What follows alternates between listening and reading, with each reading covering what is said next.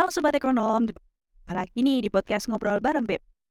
Gimana nih kabarnya teman-teman? Oh iya, selamat menunaikan ibadah puasa ya bagi yang menjalankan. Semoga selalu diberikan kesehatan dan kebahagiaan di awal Ramadan ini. Nah, podcast kali ini Sobat Ekonom penasaran gak sih sama siapa yang jadi teman ngobrol aku? Pasti penasaran dong. Oke, pada episode kali ini aku ditemenin sama teman ngobrol yang super keren dan kece banget nih. Langsung saja kita sapa kita sapa ya sobat ekonom. Hai Kak Faras. Halo Devi.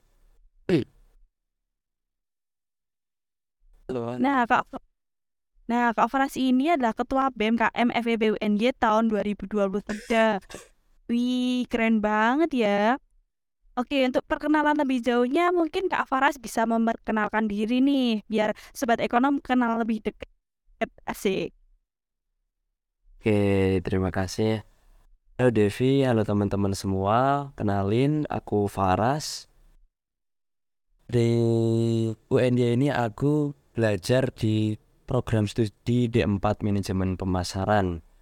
Untuk aku sendiri alamatnya itu di Jogja aja, lebih tepatnya di Gudean di Sleman. Mungkin itu aja. Oke, terima kasih Kak Paras kenalannya.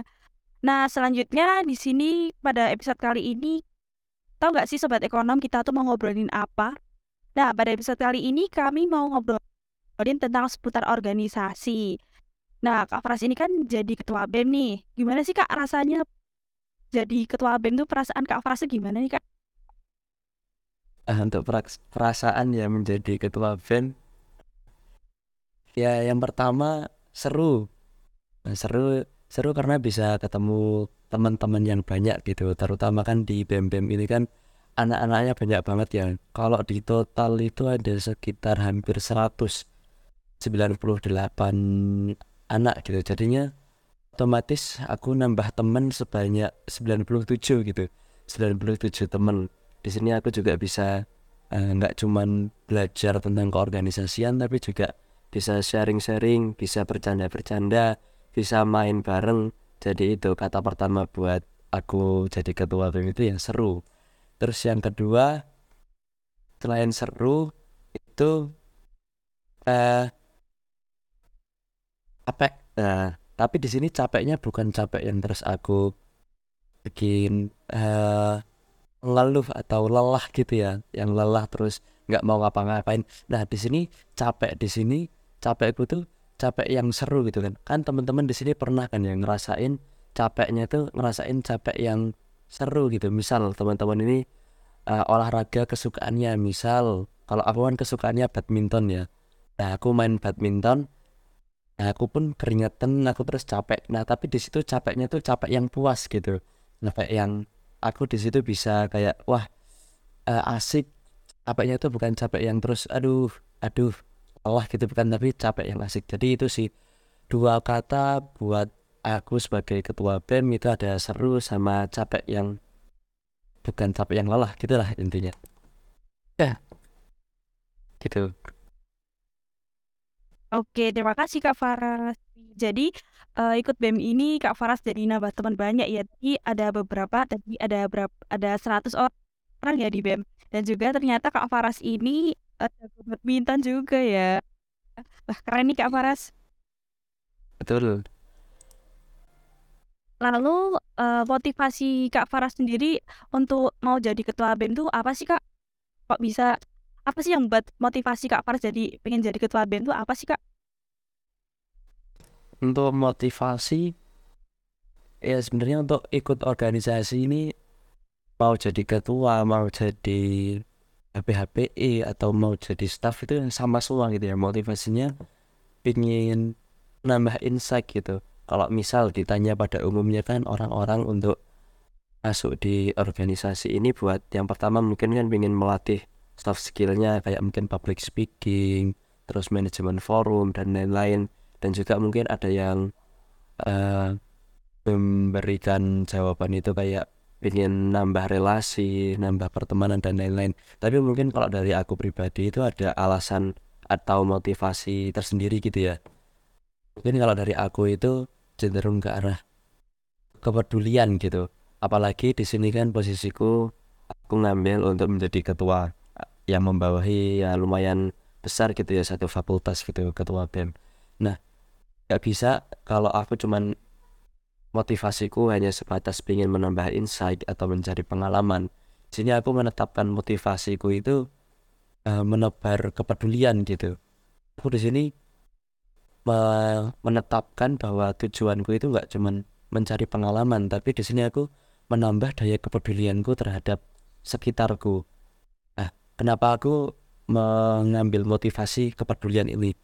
Coba kita lihat aja gitu. Semakin ke sini itu semakin mahasiswa itu berpandangan bahwa mereka mementingkan untuk kesuksesan mereka diri sendiri gitu.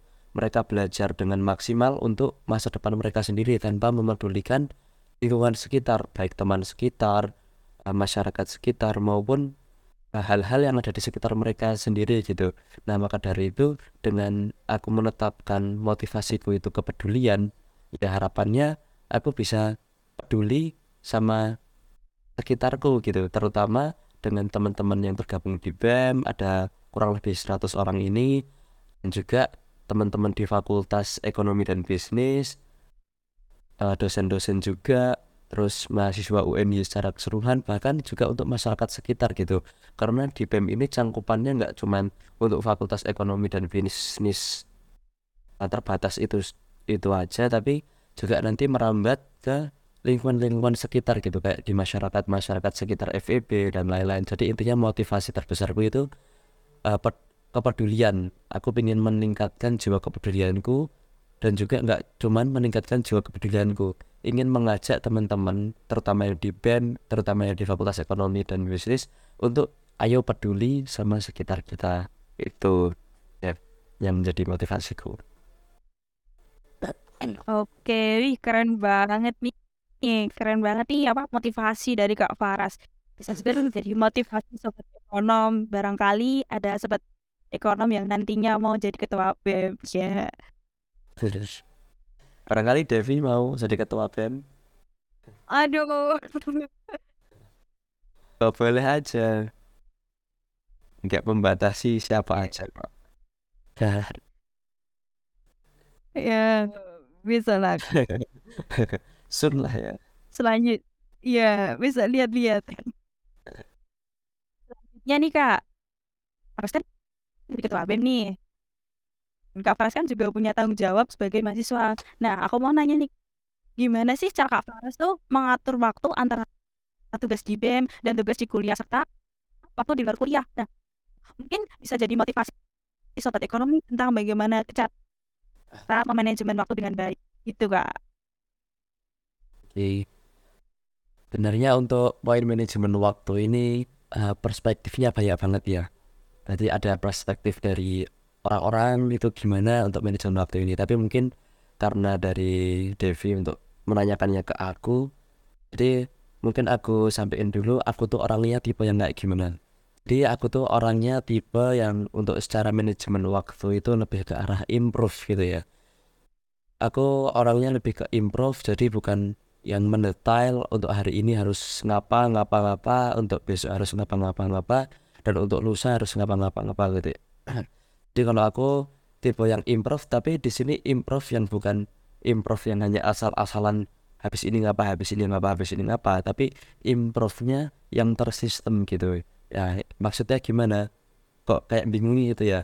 Nggak nggak mendetail tapi tersistem. Nah ini aku kan orangnya yang nggak bukan yang nggak suka tapi nggak bisa gitu. Nggak bisa yang terlalu mendetail hari ini harus ngapain ngapain ngapain. Tapi aku pendata gitu. Pendata aku tuh dalam satu pekan ini tuh harus ngapain aja gitu. Nggak nggak per harinya tapi per pekan. Atau juga per hari juga bisa sih. Misalnya hari satu hari hari Senin. Aku hari hari ini tuh harus ngapain aja.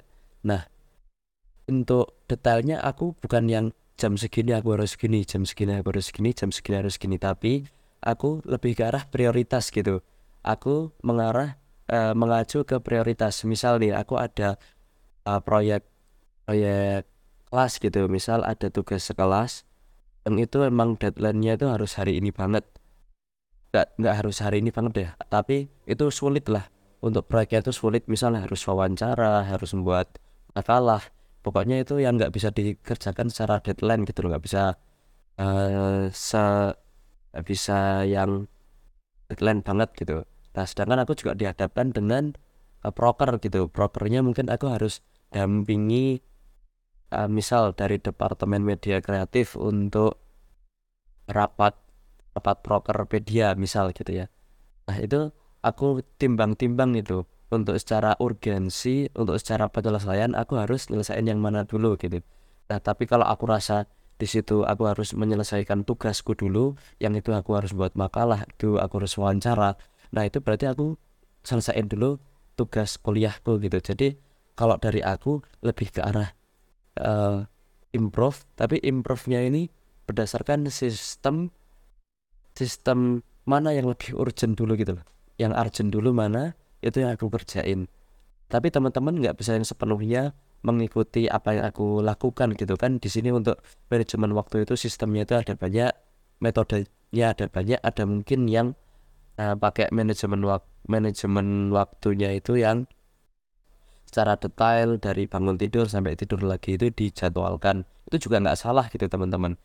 Itu tergantung uh, pembawaan teman-teman itu gimana. Karena itu juga nanti menyesuaikan dengan apa yang dilakukan teman-teman dalam keseharian. Dan juga misal nih dari teman-teman ada kesibukan lain. Misal teman-teman tuh ambis untuk lomba. Untuk lomba nggak cuma organisasi kuliah tapi teman-teman juga lomba. Nah itu jadi prioritas yang lain lagi gitu. Teman-teman bisa menambahkan uh, prioritas-prioritas yang nanti bisa menjadi tujuan diri. Itu uh, bisa diatur lah. Bisa diatur baik dengan manajemen yang apa pun itu manajemen waktunya mungkin kalau dari aku itu itu.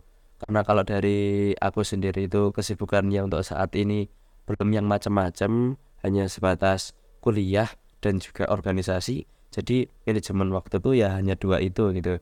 Tinggal aku pinter-pinter antara bisa maksimal di kuliah karena juga kuliahku uh, juga penting gitu ya. Dan juga di BEM karena juga di BEM aku posisiku sebagai vital gitu sebagai ketua. Jadi aku harus pintar-pintar bagaimana membagi aku bisa maksimal di kuliah dan aku bisa maksimal di BEM ini mungkin gitu untuk dari aku. Oke, jadi tadi yang aku garis bawahi dari uh, dari manajemen waktu Kak Fras tuh dari skala prioritas itu emang apa emang penting banget sih skala prioritas tuh buat tentuin gimana caranya kita mau ngapain dulu terlebih dahulu. Yang aku garis bawahi di situ sih Kak. Iya, sip. Mungkin kalau Deb Devi juga punya manajemen waktu sendiri itu kan kalau Devi sendiri gimana kira-kira buat manajemen waktunya?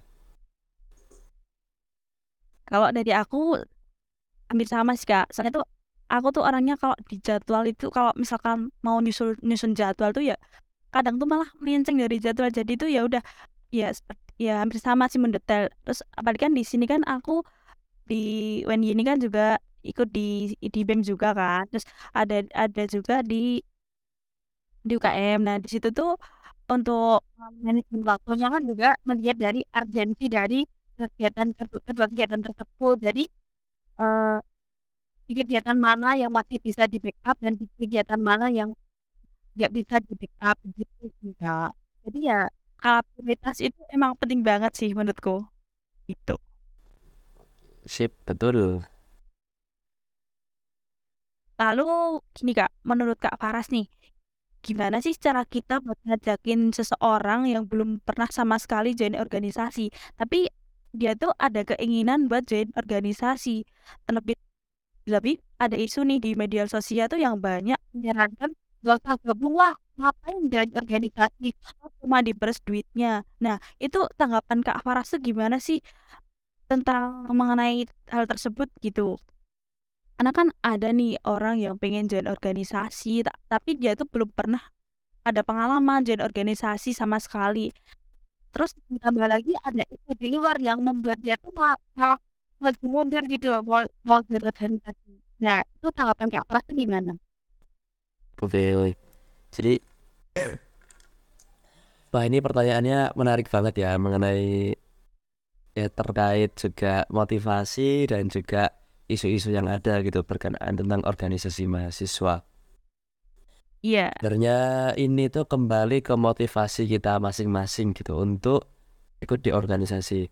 Nah, kalau tadi ditanyain sama Devi gimana sih ngajakin orang-orang atau juga uh, ibaratnya nguatin gitu ya, nguatin orang-orang yang yeah. ingin gitu kan ya Deb, yang pingin tapi yeah. tapi apa ya dia dengar-dengar kabar-kabar atau mungkin kurang yakin juga karena mungkin uh, dengar-dengar cerita orang gitu kan. Nah sebenarnya kalau masalah ini nggak bisa kita elakkan gitu ibaratnya karena semakin ke sini orientasi mahasiswa terutama kan yang dia, yang kita hadapi mahasiswa ya pemuda juga orientasinya semakin beragam gitu kalau dulu uh, orientasi mahasiswa yang mungkin di tahun uh, 2011-an gitu ya 2011-an itu mungkin masih gak beda jauh sama mahasiswa tahun 2000-an awal ataupun tahun 90-an gitu. Masih ya masih beda tapi nggak beda-beda jam gitu. Hadap hadap orientasinya mungkin ya sebagai mahasiswa itu kuliah belajar dan juga mungkin untuk belajar lebihnya secara soft skillnya di organisasi. Nah, tapi semakin ke sini, semakin berkembangnya teknologi, semakin berkembangnya zaman juga, dan juga ada revolusi era-era itu, ada era society 5.0 dan macam-macam gitulah. Itu orientasi mahasiswa pun semakin beragam gitu. Nggak cuman yang sebatas mahasiswa tuh nggak cuma sebatas belajar dan organisasi, tapi dihadapkan dengan berbagai hal gitu. Kayak misal kerja, magang.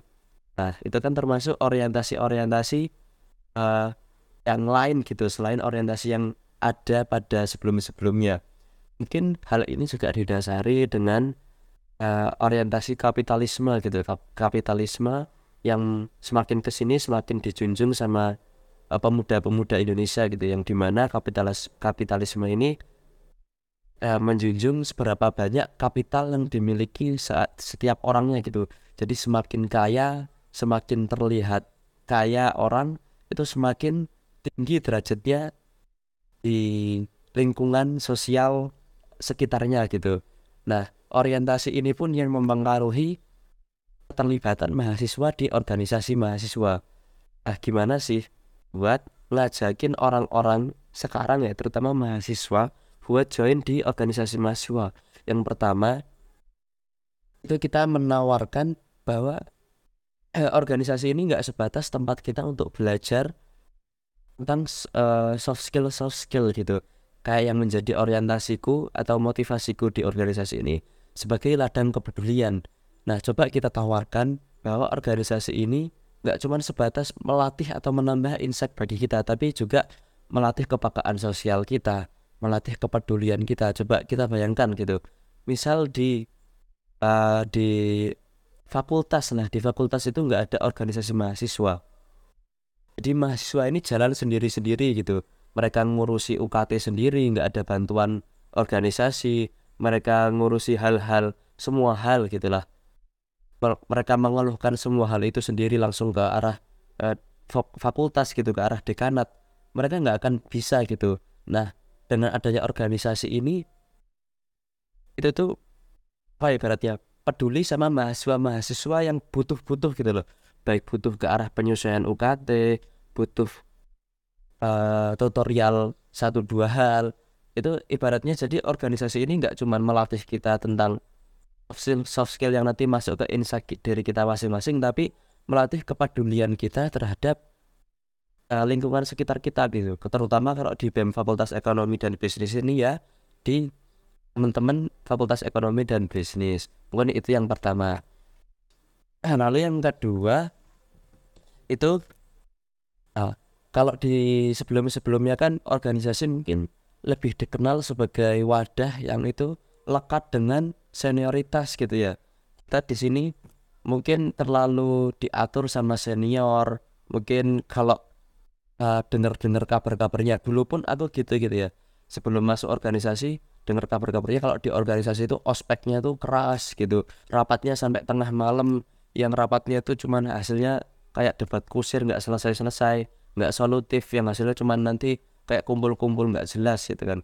Nah organisasi di sini pun nggak bisa yang hanya bisa menyalahkan orientasi mahasiswa yang semakin ke sini semakin beragam dan berubah gitu. Tapi organisasi mahasiswa juga harus menyesuaikan. Nah maksudnya menyesuaikan menyesuaikan itu apa? Ya organisasi mahasiswa ini harus menyesuaikan dengan orientasi yang ada. Misal uh, banyak karena mahasiswa ini kemarin dihadapkan dengan perkembangan perkembangan teknologi dan juga kemarin sempat dihadapkan dengan new normal ya. Dari fit ini mahasiswa itu jadi cenderung yang mageran jadi lebih seneng make digital lebih suka kayak misal kayak kita saat ini ya via ngobrolnya via daring gitu pembelajaran via zoom dan hal pertemuan-pertemuan pun lebih dirasa lebih enak via daring gitu ya karena mungkin perubahan orientasi juga. Nah itu organisasi pun juga harus menyesuaikan gitu yang dulu-dulu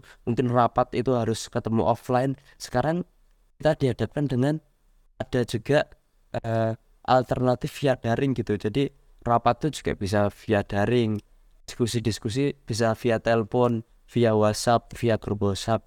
Dan juga untuk penyesuaian kayak misal tadi yang aku sampaikan uh, ospek-ospek di organisasi itu kalah keras gitu ada di bentak-bentaknya terus harus ini itu yang itu memberatkan dan buat nangis juga mungkin untuk mahasiswa saat ini yang mungkin lebih ke arah mageran gitu kan ya bukan mageran sih tapi orientasinya lebih ke arah ya enak di rumah aja gitu. Enak yang slow slow nggak nggak yang uh, ketat-ketat kayak kayak dulu. Ya harusnya organisasi ini bisa menyesuaikan dengan yang rapatnya lebih bisa to the point nggak usah yang larut-larut sampai malam. Terus uh, untuk pembahasan-pembahasannya itu nggak usah yang melebar ke mana-mana langsung aja to the point gitu ya kayak aku sampaikan tadi. Terus untuk kegiatan-kegiatannya itu pun itu bisa dioptimalin. Kegiatannya itu yang nggak menghabiskan waktu belajar yang membuat mahasiswa nantinya bisa skip spot, uh, kuliah gitu ya. Kita bisa optimalin mungkin di sore hari atau di malam hari tapi nggak ya sampai larut. Jadi itu sih poin-poinnya. Uh, kita perlu kenalkan bahwa organisasi ini yang pertama nggak nggak serta merta tentang pengembangan soft skill diri tapi juga tentang kepedulian kepedulian pada lingkungan sekitar baik fakultas dan juga lingkungan sekitar. Terus yang kedua kita harus uh, yang sebagai dah di organisasi gitu ya. Aku Devi juga dan teman-teman juga harus menyesuaikan bahwa organisasi ini yang kolot gitu nggak kolot nggak harus sama kayak yang dulu-dulu gitu. Harus juga menyesuaikan dengan keadaan yang ada. Jadi dua poin itu yang harus ditawarkan ke teman-teman yang mungkin kurang yakin dan harus kita yakinkan bahwa organisasi ini juga penting dan juga nggak uh, yang kayak tersebar isu yang tersebar ya cuman menghabiskan uang menghabiskan waktu itu mungkin cuman dari sudut pandang mereka-mereka yang masih di organisasi dengan sistem yang belum bisa menyesuaikan gitu. Nah maka dari itu ayo kita sesuaikan organisasi dengan keberadaan mahasiswa yang ada sekarang ini. Mungkin itu sih Oke, mantep banget nih poin-poin yang disampaikan oleh Kak Far. Bisa nih besok coba buat ngajakin teman-teman yang belum pernah join organisasi. Pokoknya ngajakin sobat Rono buat join organisasi di BEM nih, besok diajak join di BEM. iya, betul. Kalau dari Devi sendiri kemarin mau ngutusin buat masuk di organisasi itu karena apa sih? Karena ini sih Kak, karena kan aku dari dulu dari dari SMP SMA itu kan udah join organisasi nih. Terus kan di apa dari SMA juga tuh pengennya udah udah nyusun rencana gitu. di kuliah tuh mau ngapain. Nah, terus hmm. kemarin terus ada oprek BEM itu juga juga udah sempet tanya-tanya kan sama anak BEM yang tahun lalu aja. Terus di BEM tuh gimana sih? Terus buat apa aja buat buat nantinya kalau aku udah aku tahu apa keterima di BEM tuh biar aku tuh udah ada gambaran gitu loh jadi ya oke okay. hmm oke okay, oke okay. siap berarti emang punya punya apa ya punya hobi kok hobi ya Iya. kesukaan di bersosial gitu ya berorganisasi gitu Iya. betul sip sip lah lanjutkan deh Oke, buat nambah pengalaman juga sih kak. Kan Eman juga kuliah jadi kupu-kupu kan Eman juga. iya betul juga sih nggak bisa disalahkan juga alasan cari pengalaman menambah Eh, kesibukan gitu itu juga Iya. rasa banget gitu Iya. kayak cuman habis kuliah pulang gitu kan apa ya Iya kan kayak nggak ada cerita gitu loh. ya betul benar sih Lanjut ya kak. oke Tadi kan, nah tadi kan udah ngobrol ini cara ngajakin teman buat join organisasi tuh ngapain, gimana. Nah sekarang tuh mau nanya nih, kalau misal udah masuk organisasi nih kak, gimana sih cara kita menjaga komunikasi yang sehat di lingkup organisasi tersebut? Karena kan komunikasi ini kan penting banget kan buat organisasi gitu loh. Jadi gimana sih cara kita menjaga komunikasi yang sehat di dalam organisasi tersebut? Oke, menjaga komunikasi ya organisasi itu ya intinya di komunikasi ini. Jadi ya bener gitu pertanyaan dari Devi bahwa komunikasi ini penting banget gitu di dalam organisasi. Dan juga untuk menjaga komunikasi yang sehat itu eh, perlu diadakan komunikasi yang intens kalau menurutku. Nah kalau selama ini aku terapkan ya dari aku berorganisasi mungkin aku sedikit cerita gitu ya. jadi kalau tadi Devi dari SMP SMA itu udah senang berorganisasi beda lagi kalau aku gitu ya kalau aku sendiri itu organisasi ya baru di tingkat kuliah ini baru, di tingkat kuliah saat ini gitu jadi kalau pengalaman aku dari pertama kali ikut organisasi di masa kuliah ini sampai saat ini ya untuk menjaga komunikasi dengan baik yaitu komunikasi dengan intens dengan mengkomunikasikan segala mengkomunikasikan segala hal. Baik itu kendala baik itu ketidaksukaan itu juga harus dikomunikasikan. Ketidaksukaan baik juga hal-hal yang mungkin itu dirasa nggak penting gitu. Maksudnya nggak penting di sini bukan hal-hal yang gaji gitu yang hal-hal yang jelas tapi mungkin hal-hal yang mungkin dirasa eh, ah nggak usah dikomunikasikan nah paling ini juga tahu. Tapi itu ternyata harus dikomunikasikan juga. Nah, jadi itu intinya. Komunikasi secara intens. Mungkin ini ya aku sedikit cerita juga. Dulu aku pernah ya di awal-awal jadi ketua panitia pelaksana gitu. Apa itu ada miskomunikasi sama salah satu eh, koordinator sinya gitu ya. Apa ada miskomunikasi yang di situ nyebabin yang sana marahan. Dan juga akhirnya di sini aku serba salah gitu kan. Wah aku baru pertama kali juga nggak tahu solusinya harus gimana. Nah aku nggak tahu harus gimana yang aku bisa cuman apa ya aku bisa yang aku bisa cuman komunikasi ya aku bi- ya aku bisa cuman ngomong gitu. Nah maka dari itu aku ngomong aku gimana enaknya gimana gimana gimana? Aku terus terang dan ya pun akhirnya terus terang. Nah mungkin kendala dari komunikasi kan biasanya itu ke nggak enak ya. Nah mungkin Devi juga mungkin pernah ngalamin juga gitu rasa nggak enak itu mesti menjadi kendala besar ketika kita berkomunikasi. Entah itu uh, kita yang sungkan atau sana yang sungkan atau misal kita kalau kita komunikasi ini nih kita kayak terbayang-bayang nanti uh, reaksi sana tuh apa nanti hasilnya apa. Nah itu mungkin harus kita buang jauh-jauh gitu. Karena semua kendala semua oh nggak kesah atau semua perasaan yang itu mungkin mengganjal di dalam komunikasi ya itu harus dituangkan gitu. Karena kita kayak nggak kita tuangkan dan malah akhirnya terpendam di salah satu pihak dan nggak tersampaikan yaitu akhirnya nanti menciptakan eh, hubungan yang nggak sehat gitu. Nanti cuman diem-dieman. Apalagi kalau salah satu salah satu yang bermasalah itu nanti menerapkan kalau sekarang kan ada yang namanya silent treatment gitu ya yang treatmentnya cuma diem. Ya gimana kita mau tahu kalau dia cuma diem gitu loh. Apalagi ditambah kalau orang yang didiemin itu nggak peka gitu. Mending-mending kalau dia tuh peka dan akhirnya membuka komunikasi gitu. Kalau nggak sama-sama nggak peka ya sama-sama diem nah itu malah jadi masalah. Jadi intinya komunikasi yang intens. Itu sih Dad. Oke. Jadi bener sih kak. Tadi yang dibilang sungkan itu yang dibilang gak enakan tuh bener-bener jadi kamu mau ngapain? Kan mau hidup kan tuh. Bener banget sih kak. Mm-mm. aku pun dulu juga kayak gitu sih. Waktu beberapa kali juga wah ini sampein nggak ya? Sampein nggak ya? Akhirnya pun nggak aku sampein. Karena apa? Karena aku nggak enak gitu. Sampai akhirnya ya masalah itu tambah besar gitu. Aku belajar dari hal itu sih oke. La- lanjut deh kak. Lalu bener gak sih bener gak sih kak kalau kita tuh masuk organisasi tuh terus dapat kerja terus pemercayaan CV terus itu jadi ajang berlatih di dunia kerja juga. Itu apakah bener sih kak kalau menurut menurut kak Faris gimana? Oke bener banget sih kalau menurutku. Itu dia apa ya dah mutlak gitu lah. Ibaratnya hal-hal yang ada di organisasi mahasiswa ini pastinya baik dirasakan sekarang maupun enggak itu nanti bakal berdampak besar di ketika kita di dunia kerja. Mungkin teman-teman banyak ya di dengar di isu-isu kan di media sosial gitu.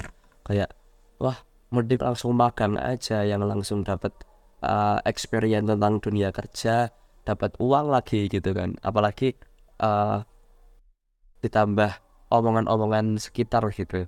Nah sebenarnya untuk ikut organisasi ini jauh gitu ya. Jauh lebih uh, ber, berdampak gitu ketika nanti kita berada di dunia kerja. Maupun uh, kita rasakan buat sekarang ataupun enggak gitu. Mungkin aku ambil contoh salah satu contoh kecilnya aja gitu ya. Ketika kita di rapat gitu.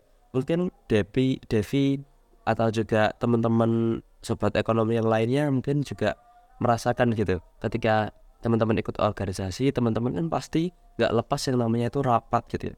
Nah untuk rapat ini teman-teman dihadapkan dengan berbagai hal gitu. Yang pertama di rapat ini teman-teman dihadapkan dengan berbagai teman-teman yang berbeda pandangan itu pasti. Nggak mungkin nggak. Nanti di situ teman-teman kalau udah beda pandangan pasti nanti di situ ada diskusi. Diskusi nanti juga ada debat kecil lah debat kecil. Nah di dunia kerja hal ini itu sangat apa ya berarti sangat berdampak sekali gitu ketika teman-teman mau berdiskusi mau speak up. Hal ini itu sangat-sangat uh, di menentukan gitu. Teman-teman nantinya di dunia karir teman-teman itu enggaknya dengan teman-teman itu mau speak up atau enggaknya. Mungkin aku sedikit cerita gitu. Dulu sebelum ikut organisasi ketika gap antara SMA ke kuliah di antara itu ya. Bukan gap year tetapi di antara libur lah.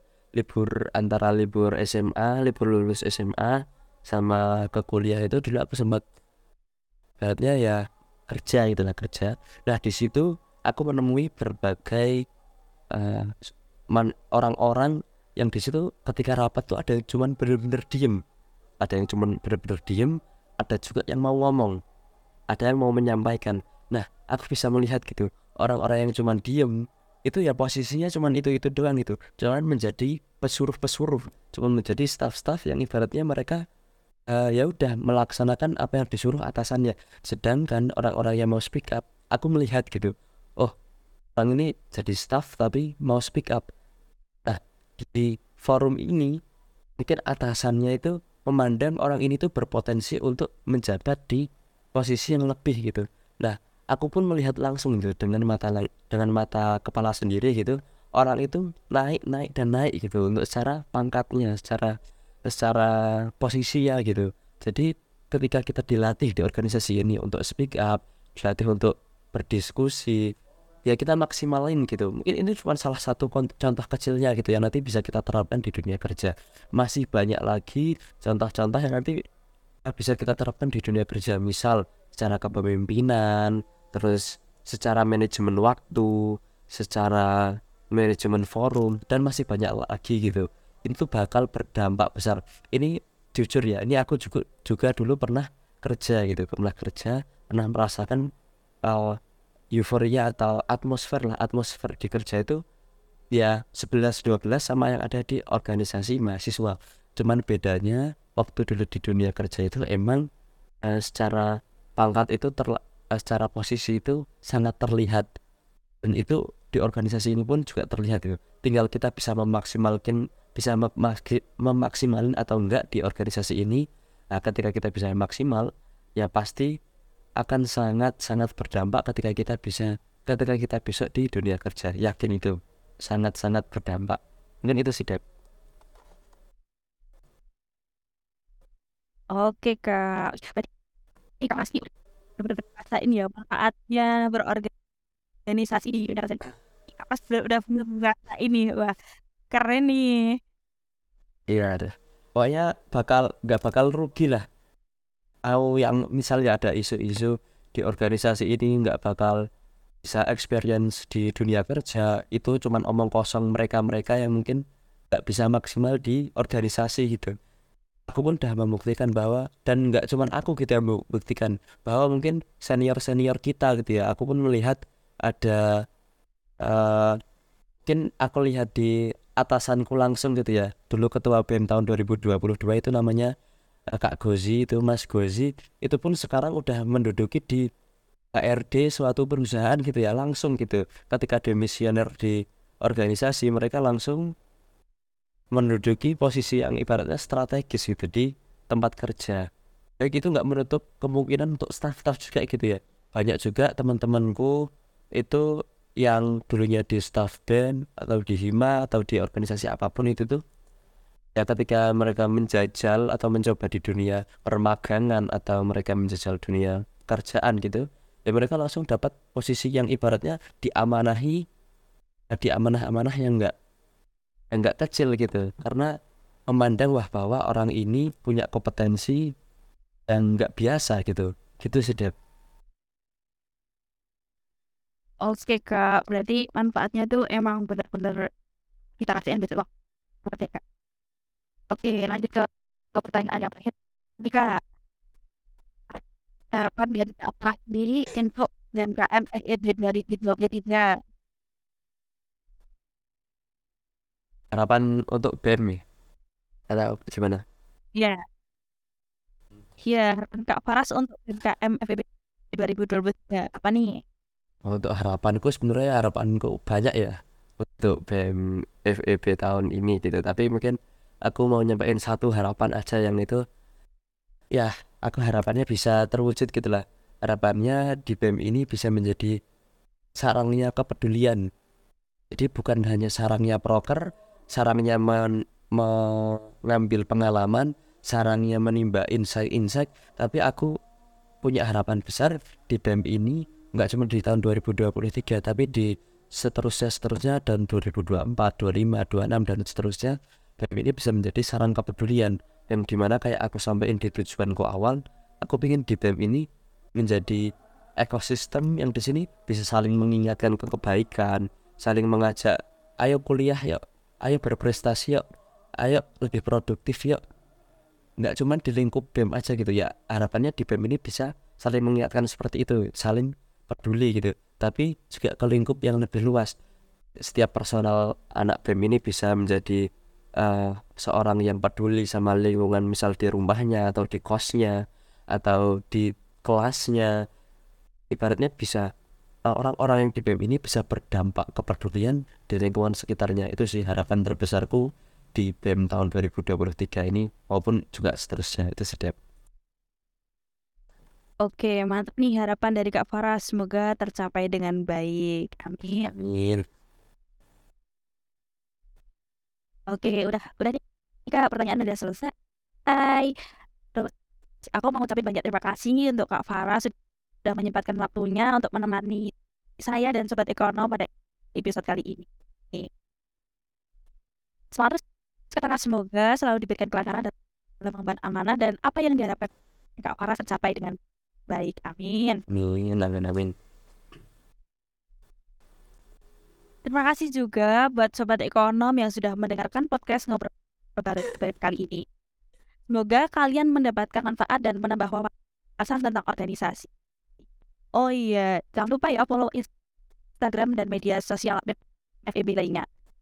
Langsung aja. Sampai jumpa di selanjutnya. Bye-bye. Oke. Okay.